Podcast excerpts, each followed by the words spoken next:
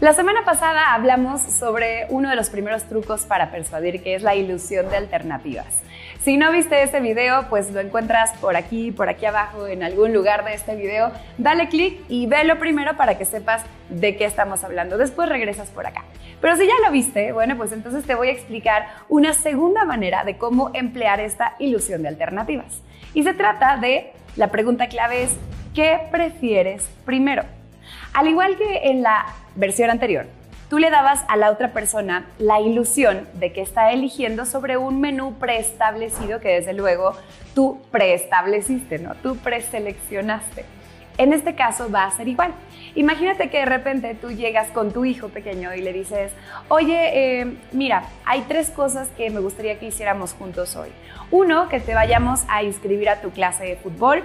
Dos, que estudiemos para tu examen. Y tres, que vayamos a tomarnos un helado para platicar sobre lo que ocurrió la semana pasada. Aquí tú le estás pidiendo a tu hijo que elija qué es lo que quiere primero.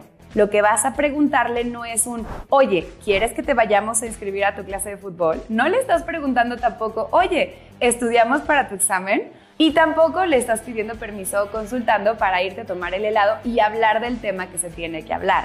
Lo que estás haciendo es dando por hecho que esas tres cosas van a ocurrir, pero le vas a dar la oportunidad de elegir qué es lo que quiere hacer primero. O a lo mejor, a dónde quiere ir por ese helado. ¿Te fijas? Entonces, dentro de lo no negociable va a haber varios negociables en donde la otra persona puede elegir, en donde está como su rango de flexibilidad para que sienta que está contribuyendo de alguna manera. Entonces, a lo mejor te dice, mamá, prefiero primero ir por el helado y platicamos, porque a lo mejor eso es lo más agradable. En el momento en el que termine el helado, ya en su mente, en su cerebro, va a estar latente él que después de eso hay que ir a inscribirlo a las clases de fútbol y también estudiar para el examen. Y esto ayuda mucho a la gente que tiene, y a lo mejor no está diagnosticada como tal, pero lo podemos identificar. Se le llama inflexibilidad al cambio.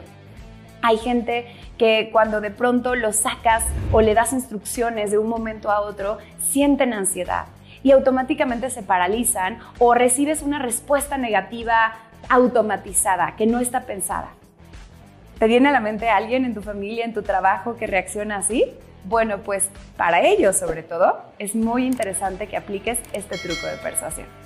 La próxima semana, en esta saga de trucos de persuasión, te voy a revelar una muy interesante, que es la ley del menor esfuerzo. ¿Sabes de qué se trata?